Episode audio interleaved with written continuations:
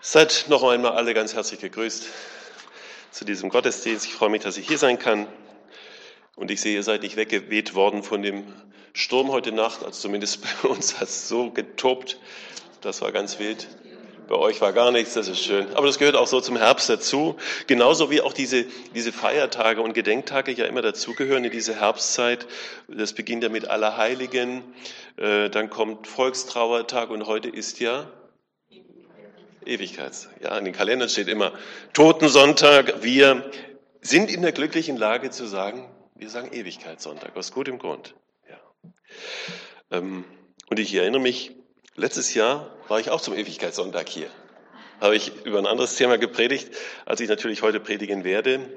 Ähm, ich möchte mit euch heute an diesem Tag nachdenken über einen Vers, der ich glaube, fast bei jeder Beerdigung von den Pfarrern und Geistlichen gesprochen wird, am Grab eines verstorbenen Menschen, da wird ja am Ende so eine Formel gebraucht, die auch in der Bibel vorkommt. Da sagt derjenige oft, denn, denn Staub bist du und zum Staub kehrst du zurück. So oder in abgewandelter Form wird das dann ausgesprochen. Und ich möchte heute, ich möchte jetzt heute keine Grabespredigt halten oder Grabrede halten, sondern ich möchte mit euch nachdenken über den ersten Teil dieses Satzes. Ähm, da heißt es ja, im Schweiße deines Angesichts sollst du dein Brot essen. Ähm, und dann kommt dann noch etwas danach und dann eben auch den Staub bist du und so weiter. Und ich, ähm, es sind ja die Worte, die Gott zu dem Menschen spricht, nachdem er sich von ihm losgesagt hat, nach dem Sündenfall. Und ich lese uns jetzt mal diesen, diesen kleinen Abschnitt, der steht in 1. Mose 3, die Verse 16 bis 19. Ich lese mal nach der Hoffnung für alle Übersetzung, die manchmal wirklich sehr schön frisch ist. Also 1. Mose 3 ab Vers 16. Da wandte sich Gott zur Frau und sagte, du wirst viel Mühe haben in der Schwangerschaft, unter Schmerzen wirst du deine Kinder zur Welt bringen. Du wirst dich nach deinem Mann sehnen, aber er wird dein Herr sein. Zu Adam sagte er, Deiner Frau zuliebe hast du mein Verbot missachtet, deshalb soll der Ackerboden verflucht sein.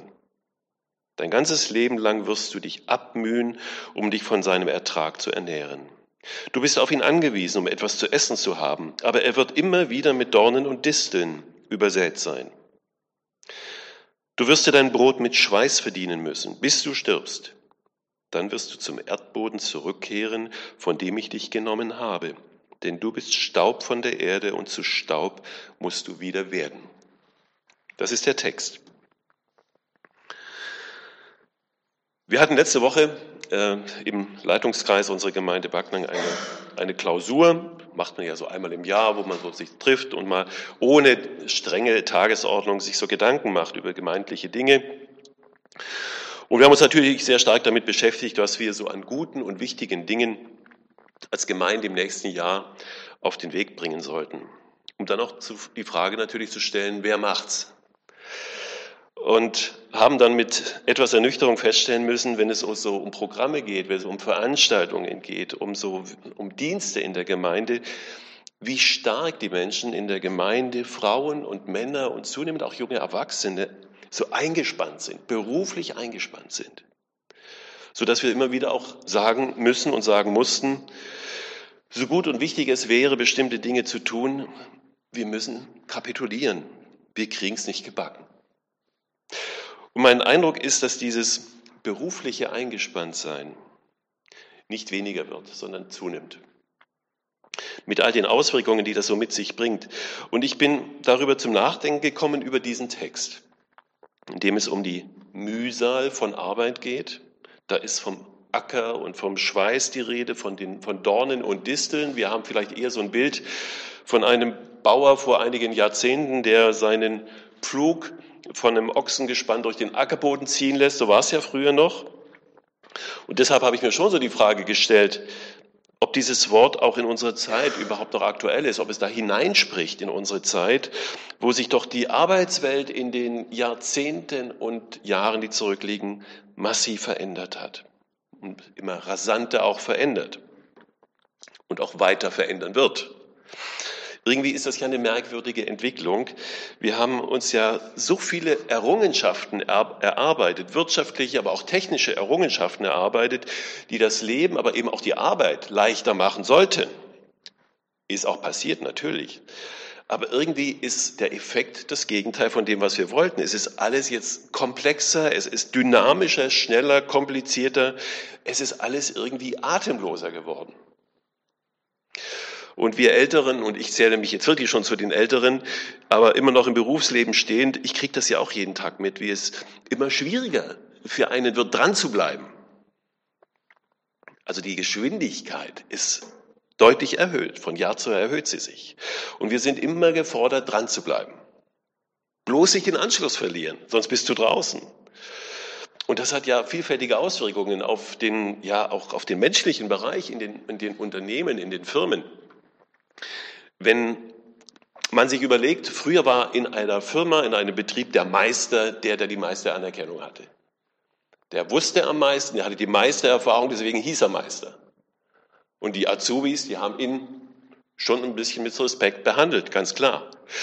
Hm, Im Zeitalter der Digitalisierung, wo jetzt ganz neue, auch Kommunikationsmittel reinkommen, merkt man, wenn dann jetzt der Meister mit seinem Tablet hantieren muss in einem Betrieb, weil ja über Office äh, die Terminkoordination abläuft, ja, da erklärt der Azubi dem Meister, wie das geht.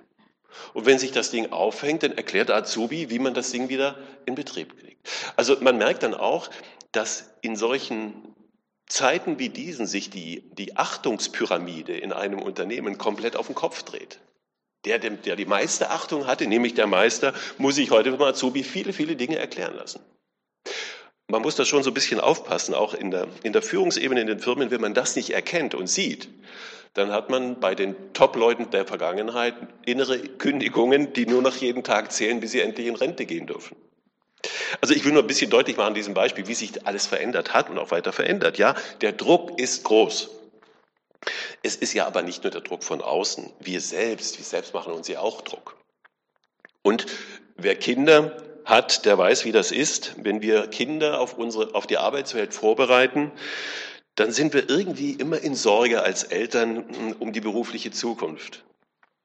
Die wollen eigentlich nur unbekümmert ihre Kindheit leben oder auch ihre Jugend. Und da machen wir uns Sorgen, ähm, ob sie nicht zu schlechte Noten nach Hause bringen könnten und den Anschluss verpassen, ob sie vielleicht die falsche Berufsentscheidung treffen, den falschen Beruf lernen, ob sie den Anforderungen im Berufsleben gewachsen sind, ob sie dem Leistungsdruck aus, ob sie den aushalten weil wir so geprägt sind von unseren eigenen Erfahrungen, auch von dem Druck, der aus den Medien herauskommt.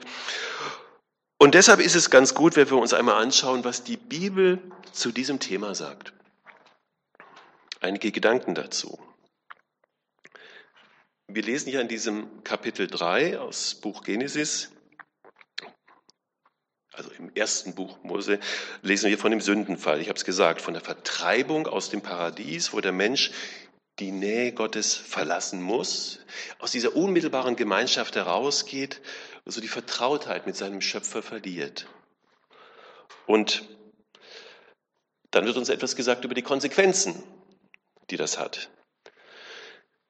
Da ist der Frau gesagt, dass sie unter Schmerzen Kinder gebären wird. Und dem Mann wird gesagt, dass er im Schweiß seines Angesichts sein Brot essen soll. Der Acker ist verflucht, den er bebaut und dass er sich mit Mühsal davon nähern soll, und zwar ein ganzes Leben lang. Und die erste Frage ist, wie war es eigentlich davor, vor dem Sündenfall? Wie war es da zuvor mit der Arbeit? Und da lesen wir, wenn wir nochmal nach, ganz nach vorne gehen, da hieß es, Gott segnete die Menschen und sagt zu ihnen, seid fruchtbar, vermehrt euch, füllt die ganze Erde, nimmt sie in Besitz. Ich setze euch über die Fische im Meer, über die Vögel in der Luft, über alle Tiere, die auf der, die auf der Erde leben. Ich vertraue sie eurer Fürsorge an. Das ist das eine. Einige Verse später dann, Kapitel 2, 15. Und Gott der Herr nahm den Menschen und setzte ihn in den Garten Eden, dass er ihn, also den Garten, bebaute und bewahrte. Das ist interessant, dass auch schon im Garten Eden die Arbeit vorkommt. Das ist ja für die Schwaben sehr beruhigend. Also Arbeit gab es schon immer von Anfang an. Das Paradies ist also nicht ein Paradies der Faulenzer, so jeden Tag Hängematte und Dolce Vita. Nein, ist es nicht. Arbeit gehört dazu. Arbeit hat Schöpfungsrang. Das muss man sich mal wirklich auch überlegen. Arbeit ist nicht etwas Niedriges. Leben ohne Arbeit ist unmenschliches Leben. Das ist die Tragik, die in der Arbeitslosigkeit ja liegt. Nicht nur das Leben ist immer ein Geschenk, sondern Gott sagt, macht etwas daraus, seid kreativ, macht Erfindungen und pflegt und hegt. Die Bestimmung des Menschen ist es nicht einfach so in den Tag hineinzuleben, das Leben zu vertrödeln. Nein, er hat wirklich Aufgaben, er hat Arbeit bekommen. Wir sind als Menschen eben ganz Ebenbild Gottes. Und zum Wesen Gottes gehört auch die Arbeit. Schöpfen, erschaffen, arbeiten, das ist ihm gemäß.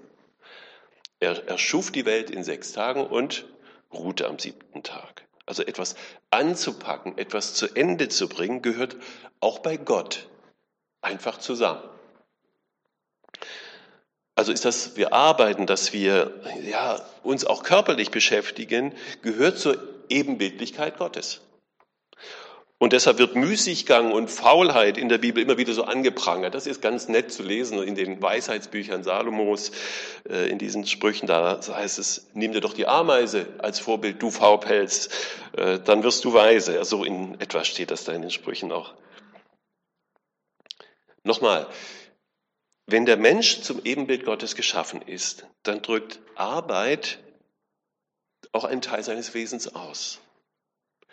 Allerdings, und das ist jetzt die Einschränkung, Arbeit wird, war nicht der Zweck, für den der Mensch geschaffen wurde. Wenn so auf manchem Grabstein oder auch in Todesanzeigen zeigen ja relativ oft steht, Arbeit war sein Leben, dann, dann trifft das oft sicher auch die, auf die Betreffenden zu. Ähm, aber dieser Satz ist ja Ausdruck eines ziemlich großen Missverständnisses. Christus ist mein Leben, Christus ist mein Leben, sagt Paulus dann später. Aber Arbeit gehört zum Leben dazu, ganz klar. Geschaffen wurde der Mensch aber, um erfüllt zu werden vom, von Gott, vom Geist Gottes, mit ihm in Gemeinschaft zu leben. Er soll die Mitte sein. Und dann, wenn das der Fall ist, konnte er auch so seine Hände nehmen und zu arbeiten. Aber die erste Bestimmung des Menschen war nicht Arbeit und später ist es auch nie geworden. Als der Mensch nach dem Sündenfall die Gegenwart Gottes verliert, als der Mensch da so aus dem Paradies vertrieben wird, ereignet sich ja etwas ganz Besonderes. Obwohl sich der Mensch von diesem Gott abgewendet hat, bleibt dieses Verlangen, bleibt dieser Durst, von diesem Gott erfüllt zu, zu werden, erhalten. Er behält seine grundsätzliche Anlage bei, von dem Geist Gottes erfüllt zu werden. Die Psalmen, die sprechen das ja so oft so wunderbar aus. Meine Seele dürstet nach dir. Mein ganzer Mensch verlangt nach dir. Aus trockenem, dürrem Land, wo kein Wasser ist, ganz oft wird dieses Dürsten ausgesprochen. Da ist etwas im Menschen, was immer dürstet. Wir denken ja bei dem Wort Seele, ich glaube, ich habe das schon öfters mal auch angesprochen, immer an irgendetwas so nebulöses, Seele, Seele. Das ist im Hebräischen das Wort Nefesh und das ist Kehle, das ist Schlund, das ist Rachen, drückt ganz konkret etwas aus, was einfach nach etwas dürstet. Und eines der Schicksale, die der Mensch aus dem Paradies mitnimmt auf seinem Weg durch diese Welt, ist dann tatsächlich ein immer vorhandener Durst. Den möchte er stillen. Er sucht ihn nur so oft nicht an der richtigen Stelle, überall, aber nicht dort, der den Durst wirklich stillen kann. Aber dieses Begehren, dieses Dürsten ist da. Das heißt ja nicht umsonst äh, in den Geboten, neun von äh, zwei von, von zehn Geboten beginnen mit ja, du sollst nicht begehren, du sollst nicht begehren deines nächsten Weib, deines nächsten Knecht, Magd, Vieh, alles. Scheinbar war dieses Begehren schon immer vorhanden, vor Zeiten schon und von großer Aktualität, weil es auf irgendwie rätselhafte Art und Weise zum Menschen dazugehört. Und wenn wir unsere westliche Zivilisation, ich sage jetzt mal bewusst die westliche Zivilisation anschauen, ja, wir sind eine Kultur des Begehrens und wir würden uns wundern, was alles zusammenbrechen würde, wenn es nicht gelingt, dieses, dieses Begehren ständig aufrechtzuerhalten, wachzuhalten. Unsere wirtschaftlichen Systeme funktionieren auf diesem Begehren. Die auch zu Gier, die auch zu Gier werden kann. Wenn wir so, denken wir an die Finanzkrise und an die Schuldenkrise oder denken wir an eine Immobilienblase, wo, wo wir immer wieder auch Dinge uns glauben, leisten zu müssen, die wir uns noch nicht leisten können. Aber das ist ein, einfach dieser Durst, dieses Begehren, dieses, da ist etwas in uns drin, wir können es manchmal gar nicht erklären. Und Arbeit ist jetzt eine Sache geworden, wo man sich das jetzt beschaffen kann. Arbeit ist ein Weg, wie man sich das holen kann, was einem Erfüllung verspricht, was einem hilft, diesen Durst zu stillen. Allerdings, und das ist jetzt das Wichtige, unser Arbeiten ist leider in allen seinen Formen vom Sündenfall ja, gekennzeichnet. Ohne Gott ist es auf einmal ein mühsames Arbeiten. Wenn Gott dem Adam sagt, verflucht sei dein Acker, dann ist mit dem Acker ja nicht nur so die braune Erde oder die Ackerscholle gemeint. Das ist genauso die Werkbank, das ist das Fließband, das ist die Küche, das ist der Schreibtisch, das ist der PC-Arbeitsplatz. Gott sagt auch nicht, dass die Arbeit verflucht sei. Das ist wichtig. Nicht die Arbeit ist verflucht. Gott sagt auch nicht, dass der Mann oder die Frau verflucht sei, die arbeiten. Nur der Acker. Der Acker ist verflucht. Aber das ist schwer und das ist schlimm genug. Und mit diesem Fluch, das ist ja ein sehr hartes Wort, Fluch, wenn Gott verflucht, mit diesem Fluch zerstört Gott dem Menschen sozusagen eine, eine Anmaßung, nämlich die Anmaßung, eine Erfüllung in all diesen Dingen zu finden, sich in dieser Welt so durch die Arbeit so etwas wie eine letzte Heimat zu verschaffen, sich selbst zu verschaffen. Und ich verstehe diese Sätze so, dass, dass Gott sagt, und äh, das ist ja durchaus in Liebe gesprochen, ich setze dir diese Grenze. Es wird dir nicht gelingen, Mensch, aus all den Dingen, die hier jetzt so für Acker stehen, eine letzte Erfüllung zu bekommen. Der Acker wird deine Erwartungen nicht erfüllen. Die Dinge, von denen du alles für dich erwartest, die können mich, deinen Gott, nicht ersetzen. Und überall dort, wo du mich aus deinem Lebensentwurf entfernst und ausschließt, wirst du auf schmerzhafte Grenzen stoßen. Das heißt es, dass der Acker verflucht ist. Gott erlaubt es dem Menschen nicht, sich in der Gottesferne, ohne Gott, so in letzter Konsequenz häuslich einzurichten. Mit Mühsal soll er dich nähern, der Acker, dein Leben lang mit Mühsal.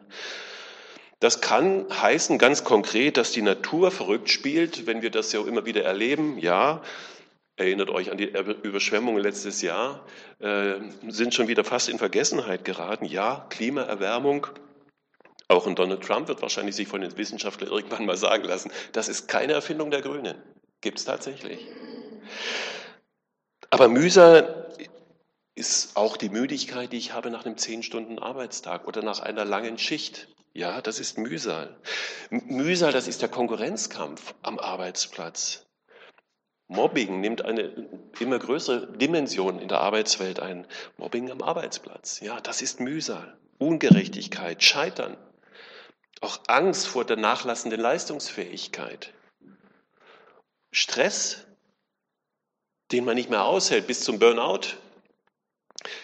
Uns fallen da sicher noch ganz viele Dinge ein. Gott sagt dem Menschen, du wirst in diesem Leben viel Mühe haben und du wirst in diesem Leben vieles nur unter Schmerzen erreichen. Die Dinge werden dir nicht so leicht von der Hand gehen. Denn der Acker sollte nicht letzte Heimat sein. Du wirst in der Arbeit nicht die Erfüllung finden, denn ich bin die Erfüllung. Mit der Arbeit, ja, da kannst du dir die notwendigen Dinge beschaffen. Aber die Mitte des Lebens, das bin ich, das muss ich sein. Das ist das, was mich antreibt. Nicole hatte in der Anmoderation gesagt, ja, was ist es? Was treibt mich an? Ist gut, wenn wir uns diese Frage ab und zu stellen. Was ist die Mitte? Gut, das mit der Mühsal, mit dem Arbeiten, manchmal gelingt es ja auch wirklich sehr, sehr gut. Dem einen fällt es leichter, dem anderen fällt es schwerer. manche kommen ganz leicht durchs Arbeit, durch die Arbeitswelt hindurch, haben überhaupt keine Probleme und Gott hat der Arbeit nicht immer nur schwer gemacht. So ist es ja nicht. Und Deshalb möchte ich mal grundsätzlich einfach so die Frage stellen, wie gehe ich als Christ, wie gehe ich als gläubiger Mensch so mit der Last meiner täglichen Arbeit um, mit den Dornen, mit den Disteln. Und auch die Frage, wie kriege ich die Last meiner Arbeit und den Dienst im Reich Gottes zusammen? Und da kann ich euch aus persönlicher Erfahrung sagen, es geht, aber es ist mühsam. Beides zusammenzubringen ist manchmal eine ganz schöne Plagerei. Und das sagt nicht nur ich, das sagt auch einer, der es wirklich wissen muss. Paulus schreibt ja in seinem Brief an die Thessalonicher, im zweiten Thessalonicher Brief, ich zitiere mal aus diesem Kapitel 3, Ihr selbst wisst, wie man uns nachahmen soll. Also Paulus gibt sich hier als Vorbild. Wir haben bei euch kein unordentliches Leben geführt und bei niemand unser Brot umsonst gegessen. Wir haben uns gemüht und geplagt, Tag und Nacht haben wir gearbeitet, um keinem von euch zur Last zu fallen. Nicht als hätten wir keinen Anspruch auf Unterhalt, wir wollten euch aber ein Beispiel geben, damit ihr uns nachahmen könnt. Also der hat sich auch ganz schön geplagt.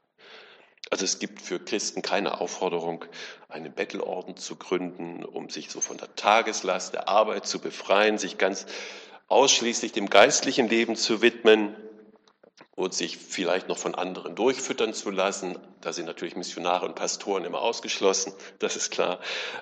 Aber eines dürfen wir ganz sicher wissen. Wenn ein Mensch zu Christus gekommen ist, wenn er sich so verabschiedet hat von dieser von dieser Anmaßung, dass es auch ohne Gott geht, dann gibt es wirklich so etwas wie ein befreites Arbeiten, ein erlöstes Arbeiten. Wir Christen sind ja erlöste Menschen, also gibt es auch ein erlöstes Arbeiten. Wie könnte das aussehen? Ich glaube, erlöstes Arbeiten heißt zunächst mal wirklich sich immer wieder klar zu machen und zu wissen, Arbeiten erlöst nicht. Arbeit wirkt keine Erlösung sich abmühen, schafft ja meine Schuld nicht aus der Welt. Ich darf wissen, dass ich von diesem Gott aus Gnaden lebe, nicht aus Leistung. Und das ist die größte Freiheit, die wir als Christen haben, glaube ich, die uns gegeben und geschenkt ist. Das ist das eine. Erlöstes Arbeiten heißt, ich brauche mich nicht mehr treiben zu lassen von meinem Ehrgeiz, von meinem Streben nach Anerkennung, dass ich mich frage, wo kann ich auch mal zurücktreten von meinem permanenten Streben nach Schulterklopfen vom Chef. Wo ich auch den Gedanken ablegen kann, dass ich wirklich alles haben muss, auch was materiellen Besitz betrifft, so in knallharter Materialismus-Manier, dass ich da wirklich auch mal sagen kann, nein, brauche ich nicht. Heißt auch, dass ich mir mal Freiräume schaffe für ja, so, so Zeitinseln, Zeit für mich, Zeit für mich und Gott. Ich muss ja nicht ständig unter Strom stehen. Nicht unter Berufsstress, aber auch nicht unter Freizeitstress, das gibt's ja auch. Arbeit und Stille kommen zusammen. Das meine ich. Und Gott hat ja die Schöpfung so auf einen Rhythmus angelegt.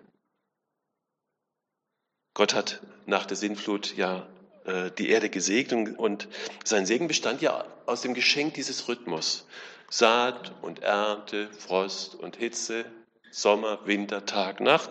Gott hat sechs Tage gearbeitet, am siebten Tag hat er geruht.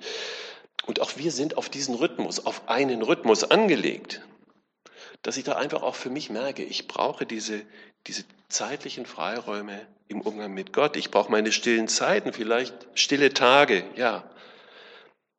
Weil ein Mensch, der das Nachdenken über sich selbst verweigert, der verliert so, oder der wird hart, der verliert seine Menschlichkeit. Und erlöstes Arbeiten heißt letztendlich auch, dass ich in meinem Beruf nicht dieses Maß an Selbstverwirklichung bekommen muss, das oft so angestrebt wird. Dass ich in meiner Arbeit nicht die Sinngebung für mein Leben suche.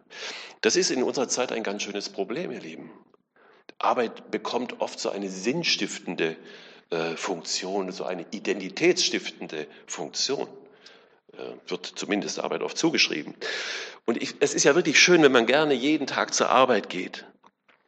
Aber wie oft erleben wir, dass ja auch gerade junge Menschen, die nach einer ganz langen und qualifizierten Ausbildung dann ins Berufsleben starten und schon nach kurzer Zeit so in eine Krise kommen und sagen, die Arbeit macht mir keinen Spaß mehr. Das sagen nicht nur junge Leute, das sagen auch die älteren ergrauten Herren in ihrer bestimmten Lebensphase. Arbeit erfüllt mich nicht mehr, macht mir keinen Spaß. Und äh, ich hatte erst neulich ein Gespräch mit einem Auszubildenden. Äh, ich war überrascht, dass er gekündigt hatte bei uns und habe nachgefragt. Das war so ein, einer der der Besten, der Top-Azubis des Jahrgangs, hatte alle Förderungen durchlaufen und unbefristete Übernahme und Vollzeit und alles. Und dann bin ich zu dem hin und habe ich ihn gefragt, was ist denn los? Und dann sagte er, mir macht die Arbeit keinen Spaß mehr. Ja, hat man wenig Möglichkeiten. Am liebsten hätte ich ihn an den Schultern gepackt und gesagt, hey, dazu ist Arbeit in erster Linie gar nicht da. Die Arbeit machst du doch nur, damit du andere nicht auf der Tasche liegst.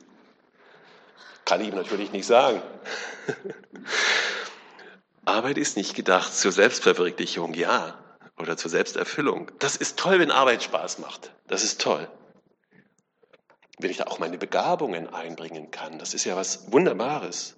Wenn ich die Arbeit gerne tun, tue. Aber ich habe auch schon Leute kennengelernt, die, bevor sie eine nicht erfüllende Arbeit gemacht hätten, lieber nichts tun. Und da wird es sicher schwierig. Menschen haben ja auch zu diesem Anspruch, ich habe ein Recht auf Erfüllung im Beruf. Nein, froh sein darüber, dass man Arbeit hat, damit ich meiner Familie das besorgen kann, was sie braucht.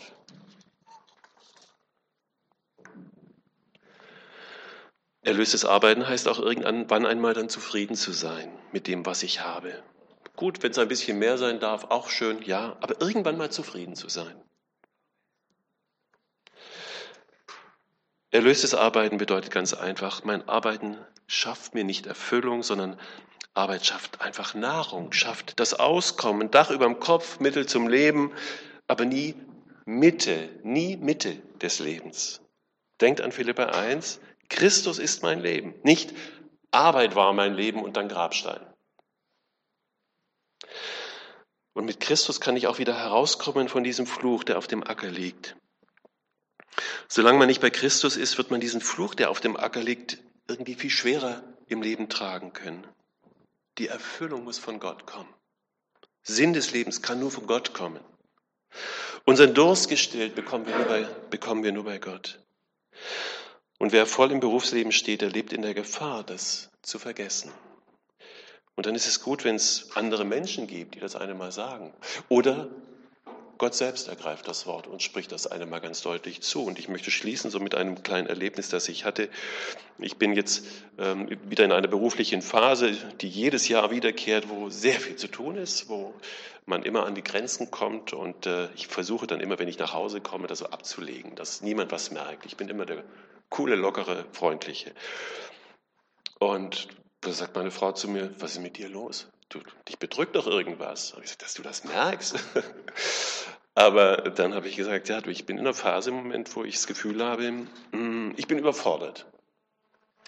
Äh, und das zuzugeben ist ja schon mal schön. Aber es war tatsächlich so. Und ich war jetzt letzte, in dieser Woche, nee, letzte Woche muss ich sagen, es war Mittwoch, in einem Hotel. Wir hatten dann am nächsten Tag eine ganz wichtige Sitzung. Ähm, es geht auch wirklich um wichtige Entscheidungen und da muss man immer sehr präsent sein und wach sein. Und ich konnte nicht schlafen im Hotel. Eine Stunde vergeht nach der anderen. Das ist ja blöde, wenn man weiß, genau, am nächsten Tag kommt es darauf an und man kann nicht schlafen. Ich habe dann den Fernseher angemacht, aber das, was nachts läuft, das äh, macht einen nicht wirklich jetzt ruhig. Und dann habe ich so vor mich hingedöst und mittlerweile war es halb vier. Ich habe immer noch nicht geschlafen. Und dann hat so eine Stimme zu mir gesagt, lies Psalmen. Lies Psalmen. Also ich sage, ich lese jetzt nicht Psalmen. Ähm, ich kenne den einen oder anderen auswendig, da habe ich einfach so im Halbschlaf oder im Dösen ein paar Psalmverse gesprochen, die ich kannte. Und dann weiter, lies Psalmen. Und dann, dann habe ich mein Smartphone, man hat ja immer so ein Ding in der Tasche, da habe ich meine Bibel-App drauf, dann habe ich die Psalmen aufgemacht, habe ein paar Psalmen gelesen. Und bei einem Psalm hat es mich umgehauen. Da habe ich gemerkt, jetzt spricht Gott, jetzt spricht er zu mir. Wo er mir so ein bisschen ein Stück weit von meinem Leben nochmal zurückgespielt hat. Und äh, ich musste dann aus dem Bett raus und habe mich dann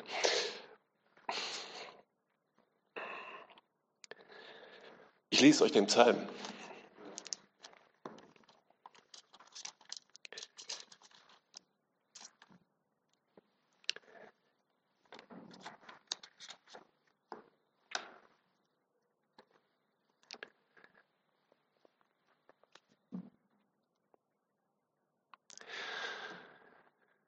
Ich will dich loben, du erhabener Gott, denn du hast mich aus der Tiefe heraufgezogen. Nicole, kannst du das lesen? Kannst du? Psalm 30. Psalm 30.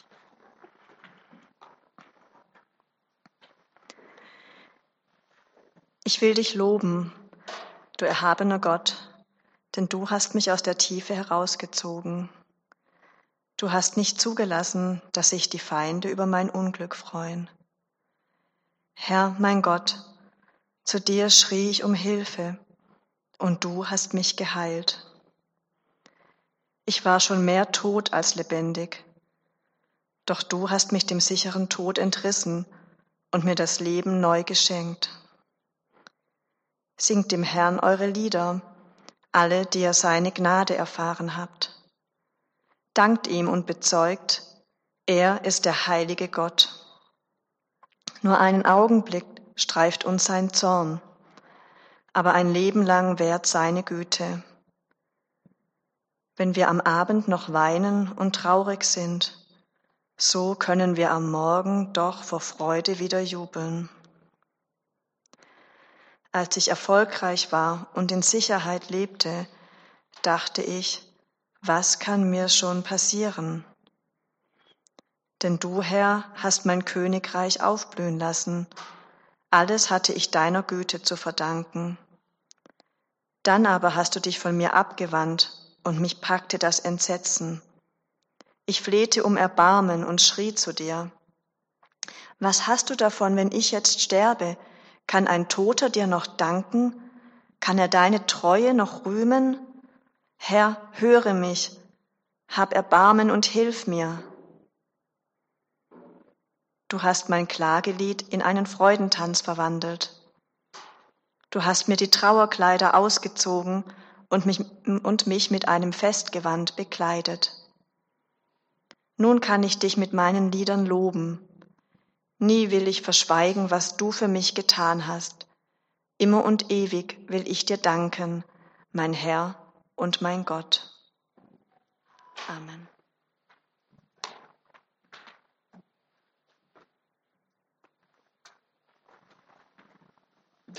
Bitte entschuldigt. Danke dir, Nicole.